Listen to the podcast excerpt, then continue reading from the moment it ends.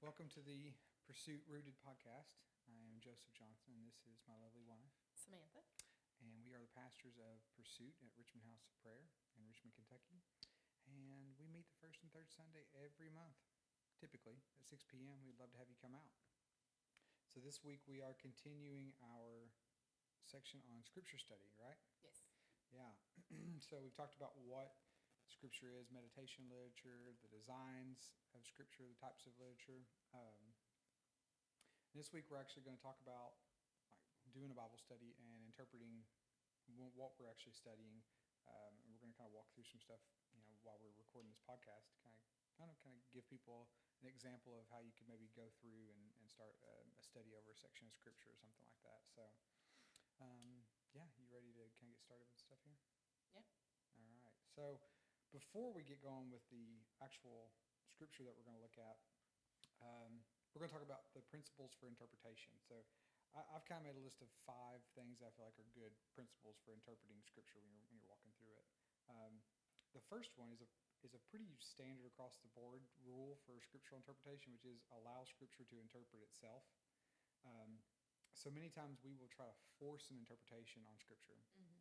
and I think we've all heard those sermons, those those real kind of spiritualized sermons, and they're they're trying to extract a point out of the scripture, and in the process, it's like I don't even I don't think that that's what the the scripture was trying to get across there, but they make it work for the sermon, you Mhm. know, type thing.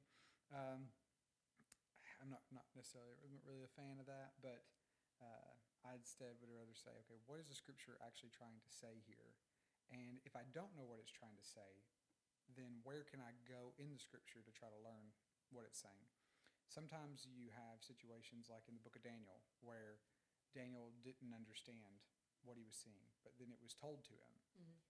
You have sections of scripture where they're calling back to other things in scripture and you have to go back and you have to look back and see what are they building on so where at all possible let scripture interpret itself.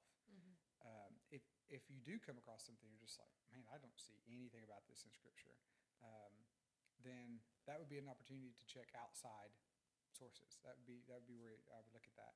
Um, there is a section of scripture and it's in titus and paul's talking to titus and he actually quotes one of the poets of crete. And he makes a comment about in this quote about cretans being gluttons if i'm not mistaken. Um, i believe that's what he says. I, I don't remember off the top of my head. I just remember, remember him saying that. And I, I read that and i was like what's he talking about here? So i went and i started googling like well who is this poet? What did they say? Where did this come from? Like what was paul quoting? Mm-hmm.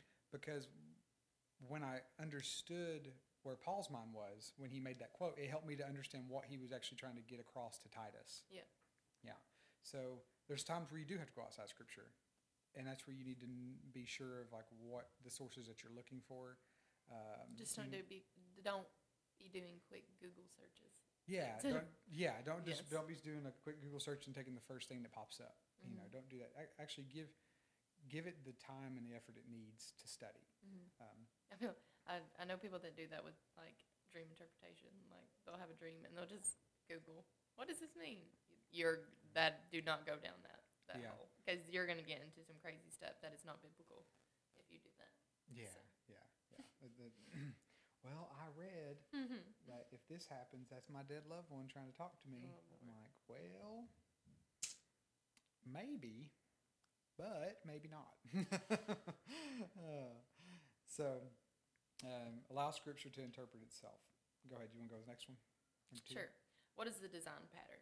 Major themes in Scripture tend to be written in a way that call the reader back to the previous passage. Um, so read through it multiple times and write down the flow that you see. And you were Mhm. kind of talking about that. Um, I can't remember if it was the last one or the one before when you were talking about everything kind of goes back to Adam and Eve in the yeah, garden. Goes back to yeah, back to Eden. Yeah. Mhm.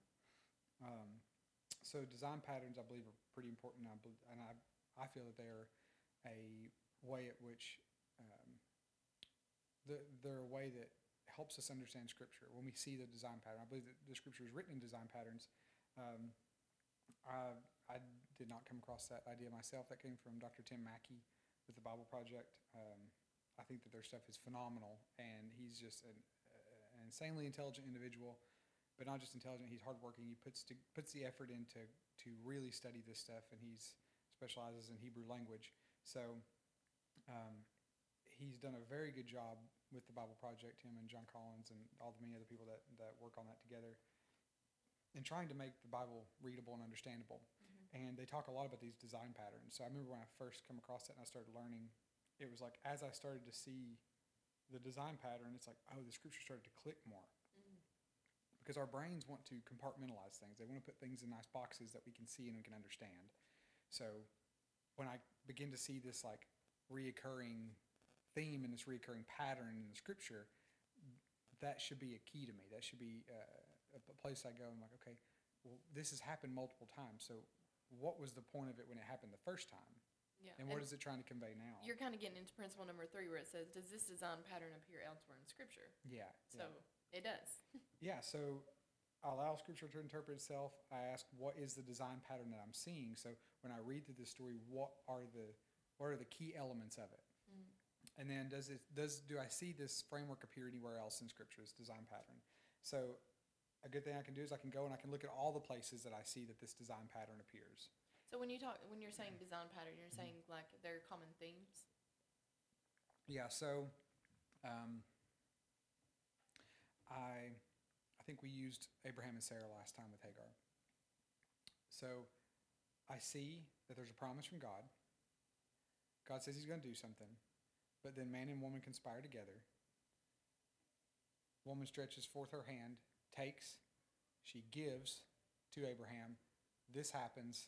Here's the result. So I see that there's this there's this operation happening. David looks and sees. He takes Bathsheba. This is the result. Um, so when I see that type of that structure, that should call my mind back to Eve saw, she took, and then she gave to her husband. So um, even in and, that's that's kind of a um, I think that's kind of a bigger one. That's an easier that's an Mhm. easier one to see. But there's there's also ones that aren't so easy to see, and that may be like, um, well, if I have a situation that involves the number 40, 40 days, uh, well, where have I seen 40 days appear in Scripture before? So when you're reading through Scripture, there's usually some like big key elements that you can point out to, and we're, we're going to get into that in just a little bit with what we're going to study. But um, but you know, John the Baptist baptized Jesus. The heavens opened up. The Spirit came down. God said, "This is my beloved Son, in whom I'm well pleased." Like there's some major key points there that I can extract and say, "Okay, have I seen this happen in Scripture before? Something like this? Have I seen a situation where God has said, "This is my beloved Son"? Have I seen a situation before where the Spirit has came upon somebody? Have I seen a situation before? Like just that's the kind of questions you ask. And you say, "What what does this mean? Like what is this trying to convey?" Um, so I document those things, and sometimes I got in here. Sometimes it's as simple as a phrase. You see a phrase that, that occurs multiple times, and in the example that I gave at the beginning was took and gave. You know, Eve took and she gave. Hagar took and gave. You know, um, so those those are kind of things that we can we can laser in on. But you have to you have to really be looking for these elements. You have to you have to read through it, read through it again, write down. Okay, this happened in the narrative. And this is mainly what we're talking about here is narrative. You know, now if we're talking about discourse, where Paul's like in the letter to, to the Ephesians and he's he's recounting a story for a purpose of instructing. Well, then when we in the course of him like recounting something, we see something there and we're like, oh, what, why is he talking about that particular story in the process of trying to convey this message? So I want to go back and I want to find that story in Scripture, and I want to find stories that are laid out like that story, mm-hmm. and I want to see what is the meaning of this holistically in Scripture because I can't just take one section of Scripture and build a doctrine around it. Mm-hmm. I can't just take one particular section of Scripture and say that this is God's definite idea behind this, this whatever this thing is. The Scripture is interpreted together, and if I do nitpick sections of Scripture and I do develop doctrines, I can sometimes develop you know inconsistent doctrines, um, you know, let alone in, you know inaccurate. So I have to be mindful of that um, because what Paul says over here, taken in a vacuum, may contradict something that goes on over here. So what are we going to do? Are we going to pick one and throw out the other? How are we going to do this? Exactly. And, and there's certain some certain hot button Yeah. issues that that are like that. So Mhm. we have to take a step back and we have to interpret scripture holistically. And in the process of doing that, we find where do we see this, like in a narrative, for instance, where do we see a recurring theme? What is that theme trying to convey? Why is the author in this discourse bringing up that theme and talking about it? Um, like Galatians, where he brings up um, uh, um, Abraham in the process of you know explaining the, the spirit being given and the law and the seed and when you're studying galatians it's a great idea to go back and study genesis 13 15 and 21 and like read those parts of the story about abraham uh, because it's about the promise of the seed that's to come and the you know the, the promise that's going to be given. So when we're reading scripture we need to have that mindset of what is the story trying to convey here? Why is it trying to convey this? Has this happened anywhere else? What did it mean in other places? What does it mean now? You know how, how does this help me interpret what the author's trying to say? And maybe, maybe this will help explain a little better. These authors had this stuff like loaded up in their minds when they were writing. So when you get to second temple writings like at that point they had the torah they had this stuff loaded up in their mind the stories of numbers in the wilderness and all this so when they're writing these things and they're calling back to those stories they're calling the reader back to remembrance of those things for a purpose mm-hmm. and by the time we get to the New Testament, the Gospels, it's the same way. Mm-hmm. You know, Matthew is writing to Jewish people, and he's got the Jewish history loaded up in his mind. It's preloaded into the Scripture. So when we read this, we need to be thinking about why is he calling back to a specific spot in the Old Covenant, in the Old Testament? What is he trying to convey there? You know, is that is there a theme here that he's that he's like a hyperlinking from? That, that he's trying to give us a clue about what the, the deeper meaning of this scripture is. Does that make sense? Yeah, and the new I feel like the New Testament writers do a really good job of um of putting that in there. Like I'm thinking I think it's in Hebrew where uh, they talk about rest and they refer back to Moses. Yeah, Hebrews three and 4 And Mhm. they, they so you get a call back to Psalm ninety five, and then you get a call back to the, in the wilderness in, Mhm. in the Numbers book. The Hebrew name for Numbers is in the wilderness. So in the wilderness where they were testing God, and they never entered into the rest because of of their unbelief, and that's exactly what Hebrews three and four says. So when you read that section of scripture, you need to go back and read Yeah. Hebrews to really get a grasp of what it's trying to say. Um, so that was kind of getting into number four here. What are the commonalities between the current passage and previous passages of the same design pattern? Uh, once the passages have been identified, read through them together and write down the commonalities. Um, so if I see um, if I see a reoccurring theme in Scripture, then I want to go read those different areas, and then I want to make notes about what are the common things between those areas of Scripture. And that's actually what we're going to do um, in a the study that we're going to you know, do here in just a minute. So, uh, and then number five, you can go ahead and do that one? Um, extract the meaning. What was the first occurrence of this pattern trying to teach us? And what is the current one set on analogy to the first one trying to teach us? Yeah. So we look at what says at the beginning. What was the story of the garden trying to teach us? And then when we see that same experience play out again, what is it trying to teach us now? Why are they calling back to that? Um, yeah, I think I think this is a great in, tool for interpretation um, because I think that the Bible is it's it's meant to be interpreted together. It's not meant to just take one section of scripture and say, "Well, I know what that means. It means this," and um, yeah, and then we're going to build a doctrine around that. It's like, well, no, actually, let's let's see what the whole scripture has to say about this. Mhm. Let's see how all this plays and, and fits in together. I don't think there's anything that we could really go through in life that we can say, okay, this that this subject that I'm going through right now that you can open up the Bible and find it in more than one section of the Bible. So you Mhm. you more than likely could find it in the New Testament and Old Testament in different areas and kind of start a study on whatever it is that you're going through. Yeah, yeah, and and it can um, like one of the one of my interesting things for me is like in Judges, how so many times it says, and they did what was right in their own eyes, Mhm. and they did what was right in their own eyes. There's a there's a specific reason why the author put that in those situations, and it's a it's a clue for you to read that and say, why do they keep saying this? Why do I keep seeing this phrase repeated over and over again? What does this mean? What does it mean that they're doing right in their own eyes? And then where does what's this trying to link back to? When when did someone do what was right in their own eyes, and what was the result of that? What you know what led to this? Where are we going? That's the big thing. Is that when you read these sections of scripture, and you see these clues, it's like it should be a clue of like where we're going. You know, uh, and they did what was right in their own eyes. Well, what happened when Adam and Eve did what was right in their own eyes? You know, where did that lead to? So, if you hear like noise and stuff in the background, it's because our kiddos are uh, they're running around downstairs, but not by themselves, but they're playing they're playing downstairs while we're recording this right now. So, um, but just part part of it, they're having a good time. So, just letting you guys know. because there's no telling what kind of noise is going to come up. They're, they're currently going outside, so I don't think you have to worry about it. Oh, are they? Mhm. Okay, all right. Well, um, yeah, it could it could have got really loud and funny there for a little bit, but yeah. all right. so, you have anything you want to add about that before we move on here? No, let's jump in. Okay, so we're going to look at studying Jesus in the wilderness, and we're going to look at Matthew three uh, and four, Luke three and four, and Mark one, and we're going to just kind of go through what are the major points that we see in these scriptures here.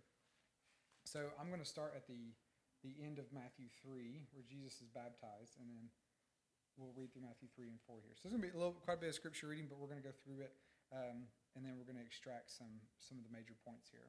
So. Um, all right. Matthew 3:13. Then Jesus came from Galilee to Jordan to John to be baptized by him. John would have prevented him saying, "I need to be baptized by you, and do you come to me?" but Jesus answered him, "Let it be so, for thus it is fitting for uh, for us to fulfill all righteousness." And then he consented. And when Jesus was baptized, immediately he went up from the water, and behold, the heavens were opened to him. He saw the Spirit of God descending like a dove and coming to rest on him. And behold, a, a voice from heaven said, This is my beloved Son with whom I'm well pleased. Okay, so this section of Scripture, let's make note of this. He's, he's baptized. He said, We want to fulfill all righteousness. The Spirit comes upon him. What, when we see the Spirit come upon people in Scripture, what typically follows? Well, if you're Samson, you're, you're about to kill a lot of people in sin. no, not that the Spirit did that, but, the same thing. like, his Spirit would come upon him, he would deliver Israel, and then he would go make terrible mistakes. And then God, you know, God would, you know, Spirit would come upon him again, he would go deliver Israel, he'd make terrible mistakes. So, um, when the Spirit came upon Gideon, he had boldness to lead Israel and to be a deliverer for Israel. Um, the Spirit come upon David. There's there's these situations with the Spirit coming upon Jesus. What is about to happen? That tells me when the Spirit comes upon somebody, it is for something. That's number one.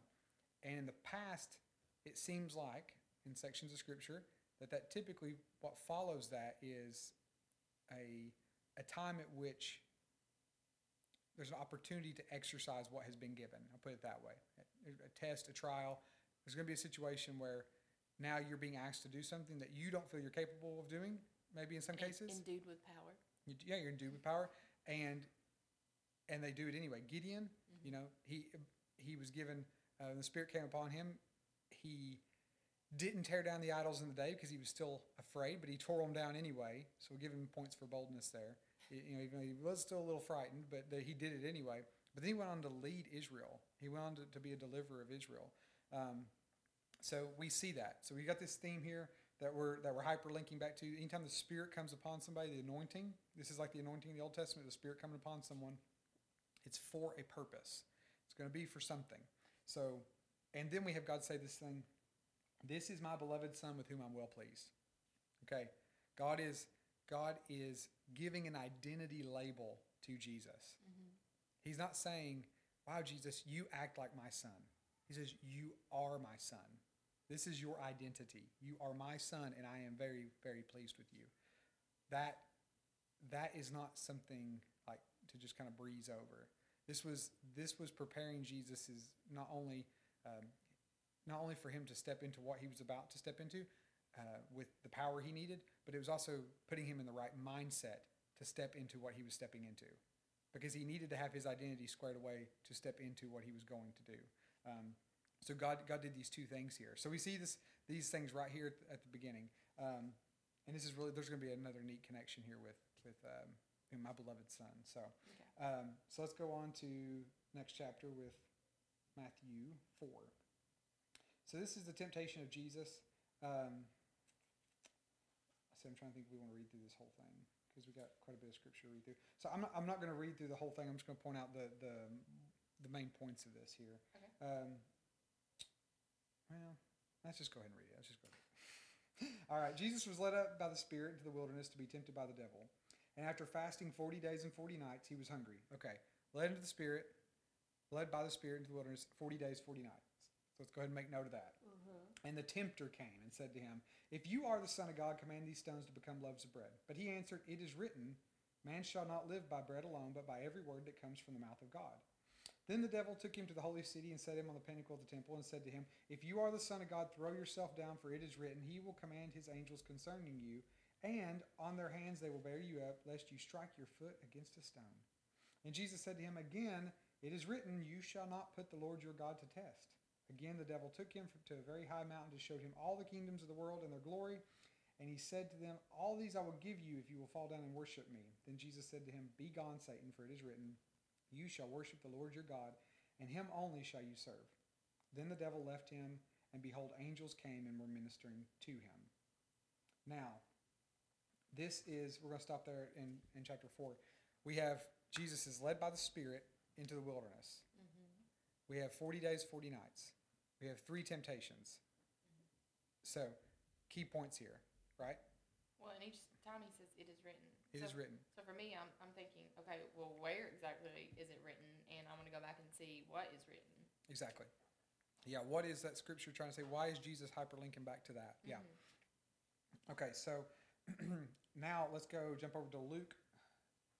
Now, Luke is a bit more wordy um, in his writing, but that is perfectly fine. Not in the baptism part, it's pretty short. Tum, tum, tum, tum. I have it if you need to. Luke uh, 321. Mhm. Yeah, go ahead and read it if you'd like. When all the people were baptized, Jesus was also baptized, and he was praying. When he was praying, heaven the heavens opened, and the Holy Spirit descended on him in a physical appearance like a dove. And a voice came from heaven, "You are my beloved Son, with whom I am well pleased." So we have the same thing that that um, Matthew wrote, because Matthew, um, Mark, and Luke are the synoptic gospels. They kind of share a lot of the same stories, and so we got the same thing written here about Jesus. The dove descended, so and my beloved son, whom I'm well pleased. But then Luke adds the genealogy of Jesus at the end of this here, right before. So he he plugs in something in here that the other author does not.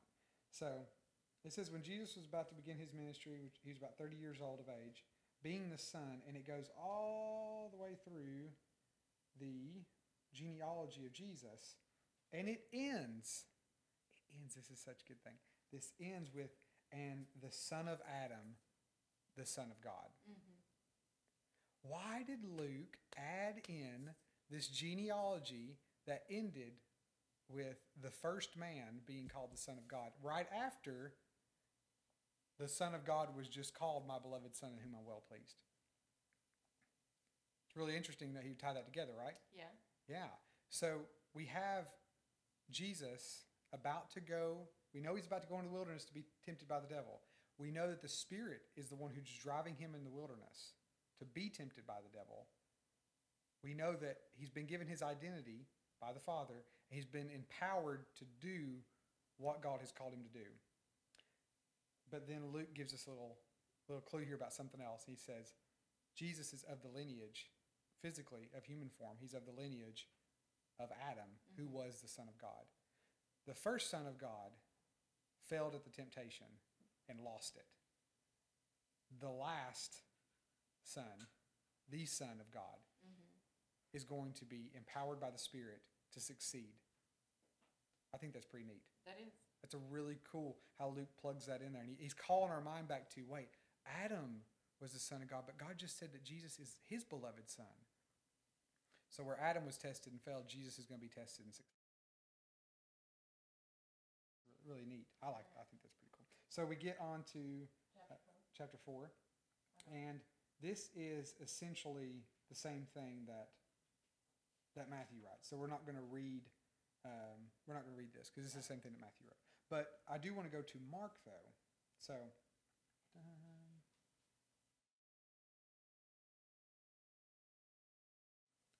I think it's neat that like you have, and I want to be careful because some people get really uh, intense about this about the language, and language matters. So I want to make sure we get it right. But we have the first man, and we have the second man. Okay, and that, and that's that's that's really specific wording. Adam was the first man. Jesus is the second man. But Adam was the first Adam, and Jesus is the last Adam. And those those have two very specific meanings. Jesus was the last person of the lineage of Adam, according to Romans. He was the last Adam. Which there's a lot to unpack there. Romans 5, 12 through 21 is the scripture. Maybe we could explore that at some point. But that section of scripture calls back to what Adam lost and what Adam did wrong. And Jesus was the Jesus was the finality of the humanity of Adam. So we've got two human, humanities. When I say we have first man a second man, we've got two humanities. You're either of Adam or you're of Jesus. That's it. Mm-hmm. And when I when I was baptized into Christ by the Spirit, I died to my life in Adam. And I live in my life in, in Jesus. There's only two humanities. And Jesus Jesus put the he put the final touches, so to speak, on the humanity of Adam. I think that there's so much to unpack there, but this is It like completely ends it, but also is a new beginning. it's yes, it ends it, but there's a new new beginning because now he is the resurrection life, and now mm-hmm. we can step into the humanity of Christ. But you still have all these people walking around in Adam. Adam's dead.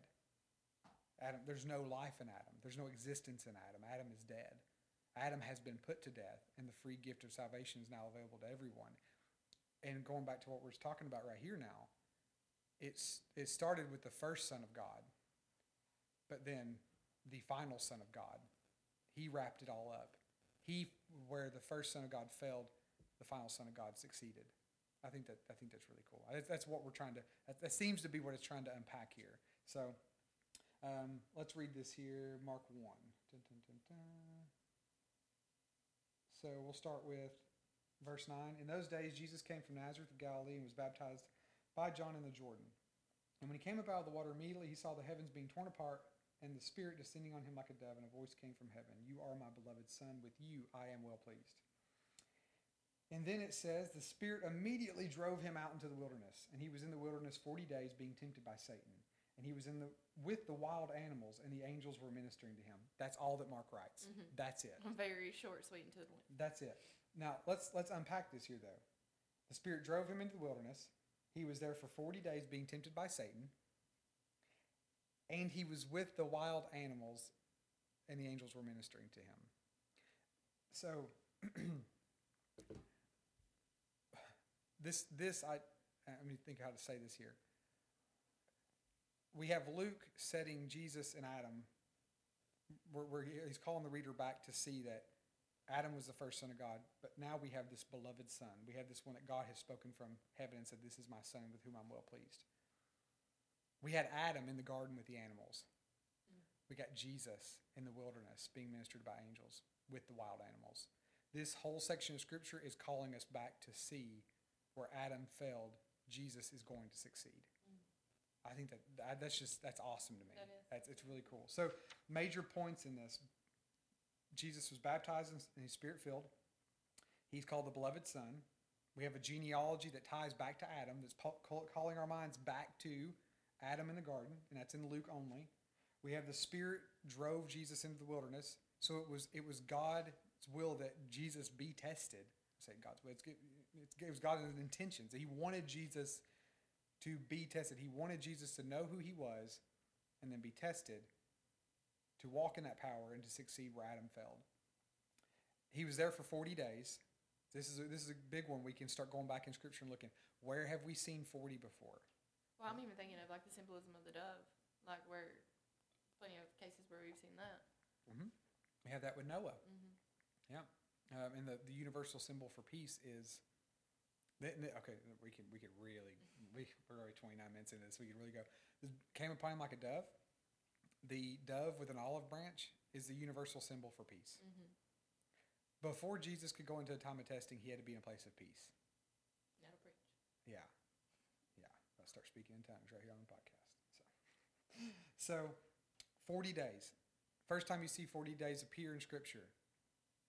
Noah. Fun fact: they were in the ark for a way longer than forty days, though. People missed that point, but it rained for forty days and forty nights. So forty days, forty nights. There's a time of testing, of trial. Moses up on the wilderness without any food and water, being sustained by God. Um, Jesus in the wilderness being tempted. We anytime so we're, what we're seeing is that forty seems to be uh, associated with testing, as well as um, three days or three temptations. Number three being associated with tempta- with uh, testing, with trial as well, um, and also it, it's got multiple meanings in Scripture. But we see that uh, there's these three temptations. Um, so we've got all this all this happening, and what was what did, what were there uh, whenever Eve took the fruit off the tree? There was three things that she's that was about the fruit. It was um, good for the flesh, good for the eyes. Um, was it and good for wisdom? I, I, I to go back and look at the scripture there, but basically there was those three things, and then John calls back to that later on in First John. Says all that's in the world is the lust of the flesh, the lust of the eye, and the pride of life. So we got these these this kind of like reoccurring pattern of three, um, and then with the wild animals, which appeared only in Mark. So we've got all this stuff taking place here in the scripture, and once we get a list of all these points, that's when we start dissecting this. We've kind of already been dissecting this, but we start dissecting it. And we say, what is this trying to convey to me? So I start with the baptism, and what I'm seeing right from the beginning is that one, Jesus said we need to do what's right because it's right to do what's right. I don't think Jesus said that, but okay. that, that's the point he was trying to get across. Uh-huh, I think yeah. Joe McGee said it, but but Jesus, this is what to fulfill all righteousness. This is what this is what we're doing. The the Spirit comes upon him to enable him to do what he's about to do. Comes upon him like a dove. God speaks his identity over him. Spirit takes him into the wilderness to be tested. He succeeds in the temptations and the trials and testing, but he succeeds in it because he's submitted to the Father. He's enabled by the Spirit. He's full of the Word. He's full of the power. And after that time of testing, then he goes out and begins to minister. And this is calling the reader back. When you have Mark and Luke brought into this as well, it's calling the reader back to, oh, Adam was in the garden and he was the Son of God, but he failed. And I think if you ju- if you had just read these two accounts just in Matthew alone, and not added in Mark and Luke, you wouldn't have That full linked picture. that up. Yeah. No, you wouldn't have. You wouldn't have. Mhm. Um, because Luke does the genealogy, Mark does the wild animals in the wilderness. Mhm. Yeah. It would, it, you, but you could have gotten the, the bulk of what it was trying to say there, but you would have missed the greater point, which is we're going back to Eden. Yeah. This is this is linked back to Eden fundamentally. So, I think maybe you could still get there with Matthew, but it would it would really have to be uh, very intuitive in Scripture. Like you really, um, you really kind of you're in flow with what's happening there. Yeah. Um, so, and then and um, he's also ministered by ministered to by angels, which I think is, is pretty neat. Like they God God at the point of after this the temptation, God provided to him what he needed. Like that that he, he was his sustenance, he was his his ability. Um, so what do we have here? Uh, in, in the process of, of reading through the scripture. So we have we've read through the scripture, we've documented all the major points. We have a pretty good feel for what it's trying to say. So who's the target audience? Uh, Matthew, that's the Jews. He was writing to Jewish people. Luke, uh, Theophilus, um, and Greek Christians. Because if you go to read book, the book of Acts, he's writing to Theophilus and he talks about his prior account. So Luke and Acts go together. They're like volume one and two. Um, and then Mark, Greek-speaking residents of the Roman Empire. So he was he was writing a more of a, a synopsis of the whole story. It's a little, a little more shortened version of the That's rest of the like. Gospels. Luke seems to be more of a uh, educated account. Yeah, he's very thorough, very, very, very thorough. Yeah. So applying the interpretive principles is what does the scripture? The scripture gives us the clues about what it is saying. We've kind of already talked about that. We see these these points that we can hyperlink back to other sections of scripture. What's the pattern that we see? Well, the pattern is is that this is a son who's about to be tempted, and he's going to succeed. Mhm. Oh, well, where did we see this before? This was a son who felt temptation. He was driven from the presence of God.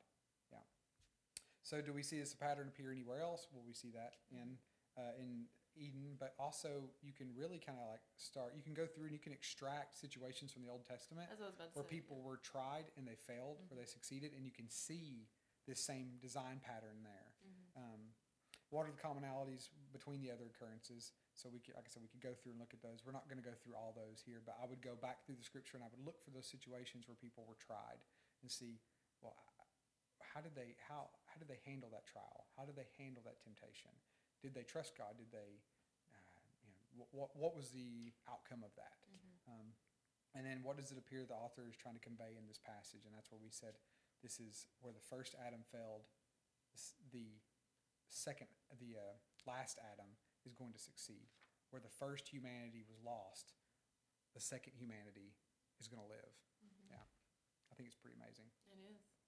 So that was really quick because we this is 35 minutes. We're not going to keep going with that because we only have so much time on podcast. But that's kind of just break down how we would kind of go through some scripture.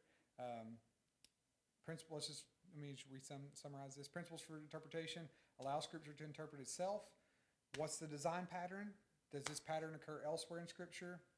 What are the commonalities between the current passages and all the previous ones of the same design pattern? And what is the meaning? What is it trying to tell me when I put all this together and I look at it together? Yeah. You got anything else you want to add? Uh, I think we're just gonna expound upon like I would, if I was guessing, I would think some of our listeners would say, well, what if I if the meaning is not like kind of in your face? Like, what do I do then? But I think we're kind of gonna expound upon that and, and maybe give some resources in the next podcast. Yeah, yeah. and also, it, it's fun to stu- It's really fun to study scripture, but um, sometimes people just like they have their own little personal Bible study in the morning or the evening or whenever they do it. But it's important to do this as a part of a community Mhm. because you're going to have some people who, as you're reading something, they're going to say, "This reminds me of," Mm-hmm. or "What? What do you think? You? What about this?" Yeah, and, then you have more analytical thinkers like yourself, and then there's me. and most most of the people listening to this, and you're like, I would never thought of that. So it's good to you know have different people with different mind minds in the way that they work to Yeah. to collaborate on stuff. So. And honestly, you you have to you have to be a student of Scripture. Um, just picking up the Bible once a week is not. It's just not going to do it. It's just if you really want to be a student of Scripture, that's not how it works. You you have to study and meditate on this. You have to be in it, and to to begin to recognize the patterns, you have to have studied the previous section of Scripture. And I know people who they I only study the New Testament. And it's like you cannot really fully understand the New Testament if you don't understand the Old Testament. You just can't, because these authors are calling back to the Old Testament. Mm-hmm. And for a reason. Yeah, if if you don't understand covenants in the Old Testament, then Yeah. you will not understand the power of the new covenant that we're in. It's that's so wildly important. I've taught over covenants I don't know how many times, and I love that's one of my favorite topics. Um, but it's really important to one read Scripture, just get it in you, but then study passages, study them like. Uh, start in the Old Testament and study through them, and f- and when we do this next podcast, we're going to talk about resources. Use resources that are good resources that have. I uh, let me think about how to say this. That They unbiased. that are as unbiased as possible. Yeah, they, just, they try to go back to the original meaning of the text, and they they're really trying to help you understand, not their interpretation of it, um, and things like that. So, um, yeah, I don't think I have anything else to add there. So we'll, we'll jump into the next one in a minute. But yeah, anything else you want to say? That's good. That was a good little Bible study. It was. I enjoyed that. Um, all right. With that being said, uh, yeah, go do what Jesus said, and we'll see you next time on the Pursuit Rooted podcast.